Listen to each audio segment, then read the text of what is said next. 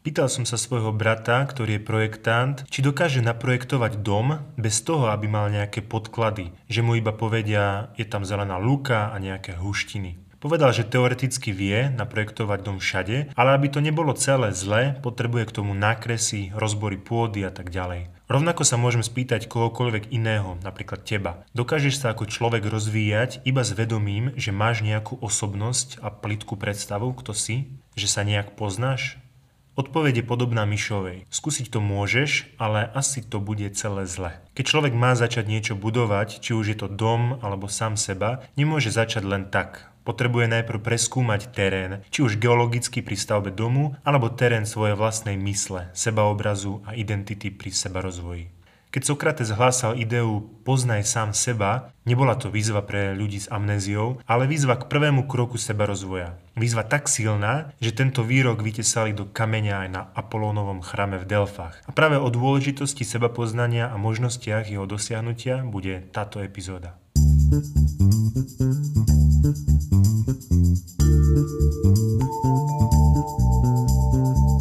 Napriek absolútne esenciálnej úlohe seba poznania sa v rôznych sebarozvojových programoch berie poznanie seba ako nejaký samozrejmý krok, ktorému sa nie je potrebné špeciálne venovať. Namiesto toho sa hneď začneme podľa nejakej teórie alebo programu meniť, rozvíjať, zdokonalovať, vytvárať zvyky, dávať si ciele. Je to ale presne ako so stávaním. Nevieme postaviť dobrý dom, keď nepoznáme mapu, podložie a prostredie. Aby sme začali niečo budovať, potrebujeme jednoducho vedieť, na čom sme. Pokiaľ to neurobíme, môžeme do nekonečna čítať rôzne knihy, zúčastňovať sa rôznych kurzov, skúšať rôzne techniky a tak veľmi obľúbené lifehacky a tieto veci nám môžu krátkodobo pomôcť, ale nakoniec daný koncept zvyčajne opustíme a začneme zasa s niečím novým. Myšlienka poznania samého seba pritom nie je nič nového. Vo filozofii sa v rôznych formách a teóriách opakuje už od staroveku. Filozofi naprieč históriou rôzne vysvetľovali, čo znamená poznať seba samého, ale vo všeobecnosti sa opovážim tvrdiť, že sa stále pracovalo s tým, že ide o hlbšie pochopenie vlastného charakteru, osobnosti či obmedzení. Grécky filozof Sokrates tvrdil, že život bez skúmania seba nestojí za to, aby sme ho žili a že na to, aby sme žili zmysluplný život, je nevyhnutné poznávať a spochybňovať vlastné presvedčenia a hodnoty. Keby žil dnes a povedal by toto, Verím, že dnešná spoločnosť by ho donútila zjesť otrávené bobule už len za to. Sokrates ale veril, že skutočná múdrosť pochádza z uznania vlastnej nevedomosti a z neustáleho spochybňovania svojich presvedčení. Zaujímavé, nie? V dnešnej dobe naopak chce mať každý názor na všetko a je si so svojimi názormi viac než istý a dokonca sa o nich do krvi hádá vo facebookových komentároch. Na tejto Sokratovej myšlienke stával aj Platón, ktorý tvrdil, že seba poznanie zahrania rozpoznanie rozdielu medzi skutočným ja a dočasnými túžbami a impulzmi, ktoré nás môžu zvádzať od našich hĺbších cieľov a hodnôt. Dá sa povedať, že v tejto definícii Platona môžeme vidieť v skutočnom ja aj schopnosť sebaregulácie. No a existencionalistický filozof Jean-Paul Sartre, neviem, či som to dobre vyslovil, ale neviem po francúzsky, v každom prípade hovoril, že seba poznanie zahrania uznanie vlastnej slobody a zodpovednosti za svoje činy, a to aj napriek spoločenskému alebo kultúrnemu tlaku. Teda to, že pochopíš, že si slobodný a tvoje činy sú tvoja zodpovednosť a nehľadaš výhovorky prečo si, aký si, znamená, že si dosiahol seba poznanie. Teda poznanie, že si úplne slobodný vo všetkom, čo robíš a ako čo prežívaš. Čiže u Sokrata bola cesta k seba poznaniu spochybňovanie presvedčení, u Platóna odlíšenie dočasných túžob a u Sartreho uznanie vlastnej slobody. Nechcem ti tu teraz hovoriť o všetkých filozofoch a ich pojatiach, lebo to by sme tu mohli byť do leta. Chcem tým len povedať, že seba poznanie nie je úplne jasný koncept a dodnes sa vedú filozoficko-psychologické diskusie, čo to vlastne znamená. V určitých bodoch však zo sebou odborníci dá sa povedať súhlasia. Napríklad je v poriadku povedať, že pojem poznanie seba samého je úzko spätý so schopnosťou seba uvedomenia, introspekcie a ochoty spochybňovať teda vlastné presvedčenia hodnoty, ako hovoril Sokrates. Teda, že dokážeš pozorovať vlastný vnútorný svet a dokážeš každé svoje presvedčenie či myšlienku podrobiť skúmaniu. Ďalej sa asi všetci psychológovia a filozofi zhodnú, že sa seba poznanie považuje za kľúčový krok k zmysluplnému a naplnenému životu. A napriek tomu verím, že pár ľudí počúva o seba poznaní prvý raz práve teraz. Aj keby to tak náhodou bolo, nič sa nedieje, po tejto epizóde to možno bude trošku lepšie. Možno. Ešte predtým ťa chcem trošku motivovať, nech rozumieš, aký zásadný dopad môže mať pre teba seba poznanie a čo ti môže vlastne do života priniesť. Okrem samotného seba rozvoja, o ktorom som už hovoril, ti seba poznanie pomôže lepšie sa rozhodovať. Budeš schopný vyhodnocovať situácie, príležitosti a vzťahy spôsobom, ktorý je v súlade s tvojimi hodnotami a cieľmi. Ľudia, ktorí sa neradi rozhodujú alebo sa nevedia rozhodnúť, pravdepodobne nepoznajú seba alebo v sebe nesú presvedčenia a názory iných ľudí. A tam potom vzniká také trenie medzi tým, čo považujeme za správne a tým, čo považujú za správne druhí ľudia. Keď máš aspoň malú úroveň seba poznania, je ľahšie si možnosti, medzi ktorými sa rozhoduješ, porovnať so svojimi autentickými hodnotami a po tejto jednoduchej rovnici vzíde rozhodnutie viac menej samo. A to aj keď si mal štvorky z matematiky ako ja. Jednoducho si uvedomuješ, že keď sa nerozhodneš v súlade so svojimi hodnotami, bude ťa to mrzieť, budeš mať v sebe napätie a asi si to budeš aj vyčítať. Tu zase narážame na dôležitosť seba uvedomovania, teda schopnosti vnímať vlastné prežívanie. Lebo najprv vlastne musíš mať schopnosť vnímať, ako sa kedy cítiš, ako nad vecami premýšľaš, aké vzorce tendencií sa ti v živote opakujú. No a človek, ktorý sa pozná, má jasnejšie v tom, čo chce a najdlhšie sa rozhoduje o tom, čo si kúpiť na večeru, či žemla alebo rožky. Ďalej, keď poznáš svoje potreby a hranice, dokážeš ich lepšie a sebavedomejšie komunikovať ostatným, čo prirodzene vedie k zdravším, úprimnejším a plnohodnotnejším vzťahom. A ako dobre vieme, že zdravé vzťahy sú jedným z najvýznamnejších faktorov ľudského šťastia. Staneš sa takisto asertívnejším, keďže sa nenecháš ľahko zmanipulovať názormi a pohnutkami iných ľudí, pretože ťa neobťažuje predstava, že možno vedia lepšie ako ty, čo je pre teba dobré a čo by si mal robiť. Upozorňujem ale, že pokiaľ nepoznáš sám seba, je niekedy naozaj pravda, že tvoji blízky vedia lepšie, čo je pre teba dobré a čo by si mal robiť, hej? Hlavne v puberte. No a na to všetko nadvezuje oveľa väčšia seba dôvera a odolnosť pristupovať k novým výzvam s pocitom seba istoty, keďže sa nenecháš ľahko odradiť po zlyhaniach alebo ťažkých chvíľach. Suma sumárum, seba poznanie je nevyhnutné pre osobný rast, rozhodovanie, vzťahy, seba dôveru a odolnosť, ktoré vedú k plnohodnotnejšiemu a zmysluplnejšiemu životu. Dobre, to je všetko v poriadku a dúfam, že som ti seba poznanie predal lepšie ako podomový predajca parfémov. Ale ako na to? Je to jednoduchá cesta alebo naopak náročná? Môžeš hlasovať teraz. B je správne. Seba poznanie je totiž to trošku zložitejšie, keď sa dostaneme viacej do hĺbky. Hlavná otázka znie, čo je vlastne to seba v slove seba poznanie. Ak totiž to chceme spoznať sami seba, musíme byť schopní pozrieť sa na seba objektívne. Ja, ktoré poznáva, v tomto bode nemôže byť totožné s ja, ktoré je poznávané. Tu sa ale môžeš veľmi na mieste opýtať, čo je vlastne ja. Zrazu tu máme dve ja, nie? Vieme bez problémov povedať, čo je to ja Vieš si bez problémov odpovedať na otázku, kto vlastne som? Ak nie, nič si z toho nerob. Možno je to aj dobre. Na to, aby sme si pomohli odpovedať na túto otázku, čo je ja, najprv musíme povedať niečo o mozgu. Niečo, čo pravdepodobne nevieš. V roku 1998 skvelý vedec s dosť gangsterským menom Gacaniga vydal knihu s názvom v mojom voľnom, veľmi voľnom preklade Vysvetľovač ľavého mozgu, kde nazval prvú kapitolu Vymyslené ja. Tento vedec v skratke robil so svojím tímom výskumy, kde skúmali liečbu epilepsie na základe prerušenia mozgovej štruktúry corpus callosum, teda niečoho, čo spája ľavú a pravú hemisféru, dve polovice mozgu. Tým, že prerušili toto prepojenie, predpokladali, že sa epileptický záchvat bude dať pre človeka ľahšie zvládnuť, keďže záchvat, ktorý vznikol v jednej hemisfére, by sa po prerušení tej spojovacej štruktúry nemal šíriť do druhej hemisféry. A mali pravdu, to bolo super. To, čo nás však zaujíma, je to, čo im ľudia s prerušeným corpus callosum ponúkli na skúmanie, teda možnosť skúmať úlohu ľavej a pravej hemisféry, keďže ich teraz mali pekne oddelené a nemohli medzi sebou tieto hemisféry komunikovať. Zistili, že ľavá mozgová hemisféra má úlohu interpretátora reality, čiže interpretuje, čo sa deje a čo prežívaš. Čo je ešte zaujímavejšie, zistili, že sa táto mozgová hemisféra často absolútne vo svojich interpretáciách míli. Možno teraz celkom nechápeš, prečo som o tom začal rozprávať, ale sľubujem, že ti to dá zmysel, možno. Ako asi vieš, zrakové nervy z pravého oka idú do ľavej mozgovej hemisféry a z ľavého idú do pravej mozgovej hemisféry. V jednom experimente ukázali človeku s takýmto prerušeným spojením medzi dvomi hemisférami do pravej hemisféry, teda do ľavého oka, inštrukciu choď. Pacient sa okamžite postavil a išiel preč. Keď sa ho výskumníci opýtali, kam ide, bez rozmýšľania odpovedal, že si ide zobrať kolu. Funkcia reči je totižto v ľavej mozgovej hemisfére. A samozrejme táto hemisféra nemala prístup k inštrukcii, ktorá bola zobrazená do pravej hemisféry.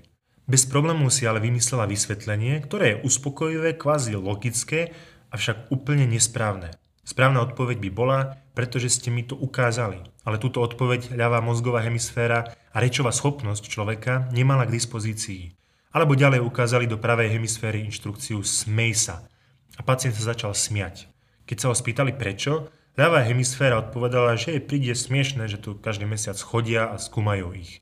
Dá sa povedať, že je to dobrý dôvod k smiechu, ale v skutočnosti sa ten človek smial kvôli inštrukcii. Vysvetlenie bolo teda úplne vymyslené, chápeš? Ľavá hemisféra si teda vymýšľala vysvetlenia tak, aby jej to, čo daný človek robí, dávalo zmysel. Známy neurovedec Ramachandran hovorí, že ľavá hemisféra má úlohu vytvárať presvedčenia a vysvetlenia a veľmi ju až tak nezaujíma, aká je realita. Skús sa zamyslieť, ako si si myslel, že je na teba niekto nahnevaný len kvôli tomu, že sa nejak divne pozrel. Alebo že si 100% veril nejakej blbosti, aj keď si na to nemal žiadny pádny dôkaz. Ako si často vykladaš elementy reality a vytváraš vlastné teórie, ktoré akože celkom dávajú zmysel, ale v skutočnosti sa nakoniec ukáže, že vôbec neboli pravdivé. Chvíľka na zamyslenie a ideme ďalej.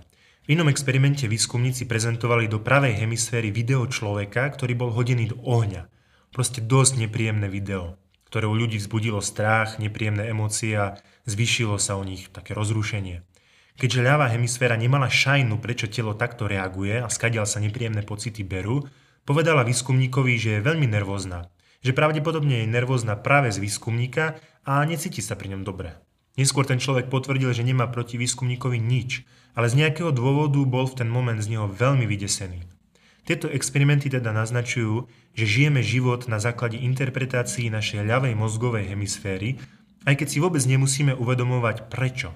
Môžeme byť naštvatí, pobúrení, sexuálne vzrušení či šťastní a vôbec nespochybňujeme autentickosť týchto myšlienok a emócií. A stále máme pocit, že ich máme pod vedomou kontrolou.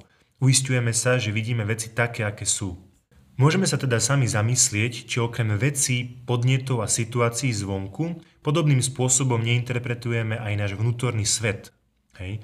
Už William James hovoril o tzv. vysvetľujúcom ja, ktoré dáva zmysel a celkové porozumenie tomu ja, ktoré koná a prežíva v prítomnom momente. Vedcom sa podarilo charakterizovať nervové základy vysvetľujúceho ja, Williama Jamesa, ktoré sa dnes nazýva naratívne ja. V hlavnej úlohe je mediálny prefrontálny kortex, ktorý prepája všetky subjektívne skúsenosti počas života do jednotného celku. Dáva naše zážitky, no aj schopnosti a vlastnosti, ktoré sme počas života prejavili, či plány do budúcnosti, do nejakého uceleného celku, ktorý na oko dáva zmysel. Všetky tieto procesy možno charakterizovať ako naratívne ja, ktoré udržiava kontinuitu našej identity v čase. Môžeme ho teda nazvať náš príbeh, respektíve narratív. Naratívne ja je v ostrom kontraste s bezprostredným prežívajúcim ja, ktoré predstavuje momentálne prežívanie v prítomnosti. Prežívajúce ja a naratívne ja sú dva rôzne spôsoby, ktorými jednotlivci rozumejú a dávajú zmysel sebe samým. Prežívajúce ja sa vzťahuje na subjektívnu skúsenosť bytia, ja, alebo na momentálne prežívanie svojich myšlienok, emócií či fyzických pocitov. Je to skúsenosť uvedomovania si seba samého ako vedomej, cítiacej bytosti v prítomnom okamihu. Keď si si vypočul aj predchádzajúce epizódy, možno vidíš podobnosť so stavom, ktorý trénujeme cez mindfulness metódy. Tento aspekt ja sa naozaj často spája s praktikami mindfulness, pri ktorých je človek vedený k tomu, aby bol plne prítomný a uvedomoval si svoje vnútorné prežívanie bez posudzovania a hodnotenia. Na druhej strane naratívne ja sa vzťahuje na spôsob, akým si jednotlivci v priebehu času vytvárajú príbeh alebo rozprávanie o sebe. Je to spôsob, akým si vytvárame ucelený a zmysluplný príbeh o svojom živote tým, že organizujeme a interpretujeme svoje skúsenosti do osobného príbehu. Tento aspekt je často ovplyvnený kultúrnymi a sociálnymi faktormi, pretože jednotlivci si vytvárajú svoje príbehy na základe kultúrnych a sociálnych noriem a očakávaní, ktoré sa počas života naučili. Ľudské bytosti sú prirodzenými rozprávačmi príbehov a narratívy používame na vytváranie zmyslu a súdržnosti našich životov. Na pochopenie udalostí v našom živote, na vysvetlenie našich činov a rozhodnutí a na nadviazanie kontaktu s ostatnými. Môže to mať mnoho podôb, vrátane osobných príbehov, mytov, legend a kultúrnych tradícií.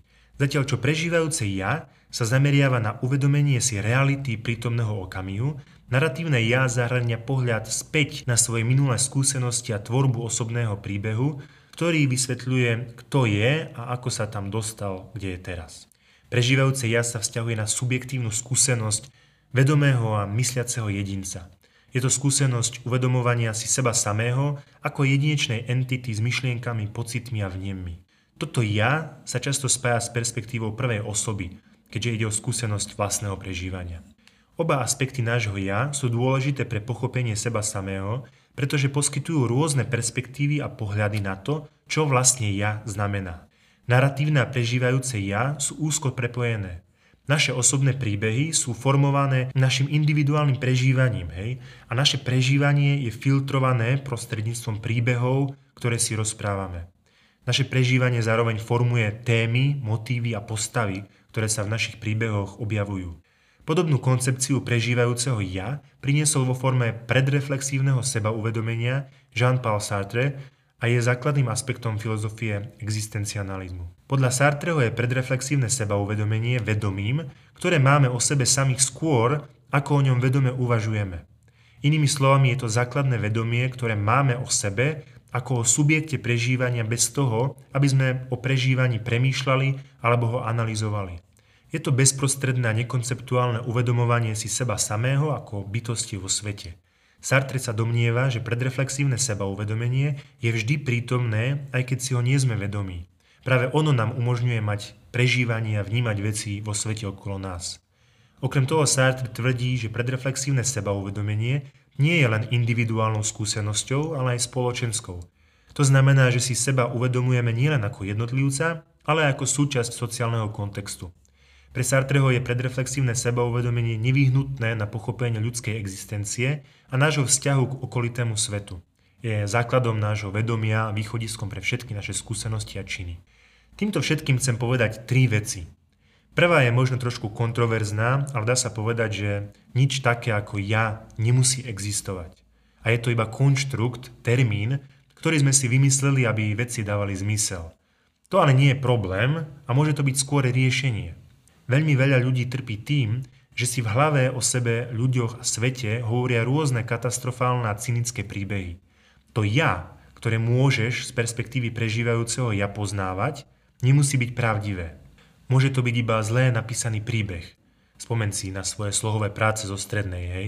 No, už chápeš. Toto spochybňovanie vlastných presvedčení, ako som už hovoril, spomínali často aj filozofovia. Druhá vec je tiež celkom super, a to, že môžeš napísať úplne iný príbeh, ktorý dá veciam zmysel. Príbeh, ktorý je už v ušom kontakte s realitou, ktorý je objektívnejší a ktorý sa nebude tak často dostávať do rozporu s objektívnou realitou.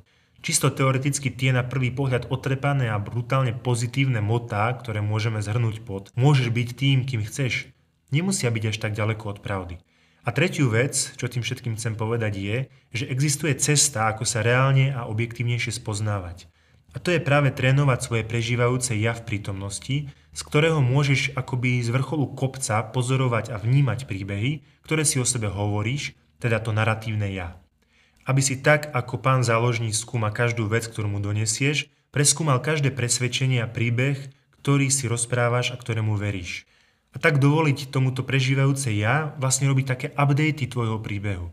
Dostať sa do stavu prežívajúceho ja môžeš trénovať práve cez mindfulness techniky, ktoré sú práve o tom smerovať pozornosť do prítomnosti k aktuálnemu mentálnemu, telesnému a emočnému prežívaniu. Celkovo ti ale k seba poznaniu okrem mindfulness môže pomôcť písanie denníka, ktoré ti umožní pozrieť sa na svoje prežívanie s odstupom času. Tým, že ich dáš na papier, vlastne vytvoríš priestor medzi mentálnym prežívaním a tebou a to ti ponúkne možnosť objektívnejšie ich zhodnotiť. Denník môžeš využiť aj na sebareflexiu, kedy si urobíš čas zamyslieť sa nad svojimi životnými skúsenosťami, hodnotami, presvedčeniami, nad tým, kedy sa cítiš šťastne a v čom reálne vidíš zmysel. Reálne. Pomôcť poznať sa ti môže aj osobnostné testy, ale nie tie z časopisov, kde odpovieš na 5 otázok a vidieť, aký si. To už je možno lepšie prečítať si horoskop hneď vedľa. Skús seriózny test, ako napríklad Big Five. Link nájdeš v popise. A v neposlednom rade skúšaj nové veci. Nové zážitky ti taktiež pomôžu odhaliť, čo ťa baví, čo máš limity a aký máš vnútorný, povedzme, potenciál. Dobre, to je na dnes asi všetko. Dúfam, že sa ti epizóda páčila. Ak hej, zdieľajú s kamošmi, napíš mi na Instagrame, s čím súhlasíš, s čím nesúhlasíš. Alebo keď sa chceš čokoľvek opýtať, kľudne mi napíš. Vidíme sa pri ďalšej epizóde o dva týždne. Dovtedy môžeš nájsť aj iný content na mojom Facebooku, Instagrame či TikToku. Zatiaľ sa maj. Čau. thank